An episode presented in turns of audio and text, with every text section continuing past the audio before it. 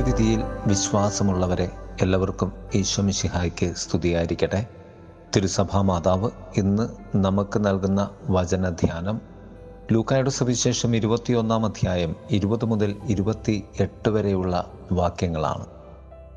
ജെറുസലേമിന് ചുറ്റും സൈന്യം താവളം അടിച്ചിരിക്കുന്നു എന്ന് കാണുമ്പോൾ അതിന്റെ നാശം അടുത്തിരിക്കുന്നു എന്ന് അറിഞ്ഞുകൊള്ളുവൻ.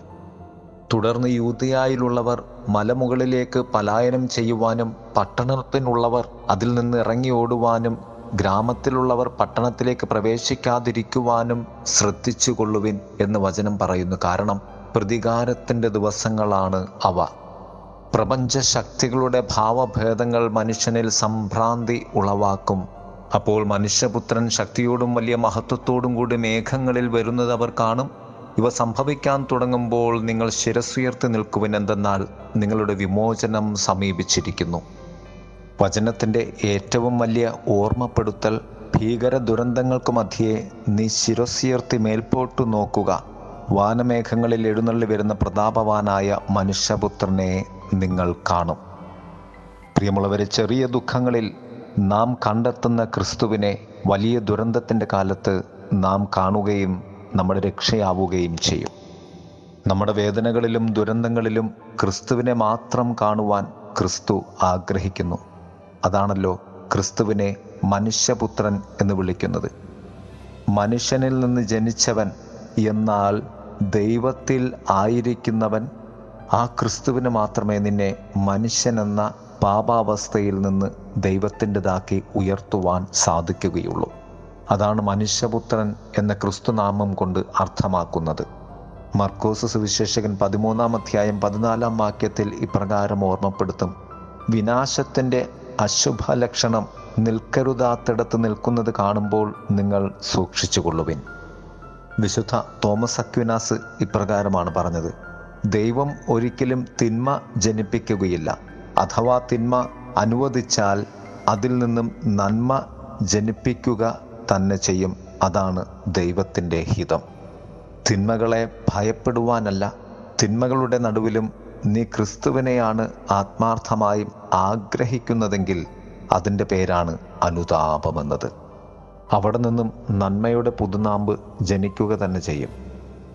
പ്രസവ വേദനയുടെ ഏറ്റവും വലിയ നോവാണ് ഈറ്റുനോവ്. അതിൽ നിന്നുമാണ് ഒരു കുഞ്ഞ് ഈ ഭൂമിയിലേക്ക് ജനിച്ചു വീഴുന്നത്. അപ്രകാരം തന്നെയാണ് നിന്റെ കുറവുകളിലും പാപങ്ങളിലും നീ ദൈവത്തെ ആഗ്രഹിക്കുന്ന വേദനയിൽ സംഭവിക്കുന്നത്.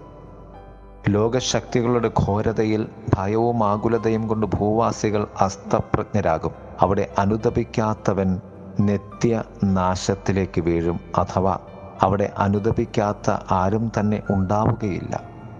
സർവ മനുഷ്യരെയും അനുദപിപ്പിച്ച് അനുതാപത്തിലേക്ക് നയിച്ച് മനുഷ്യപുത്രന്റെ കടന്നുവരവിൽ ക്രിസ്തു ലോകത്തെ നേടുക തന്നെ ചെയ്യും.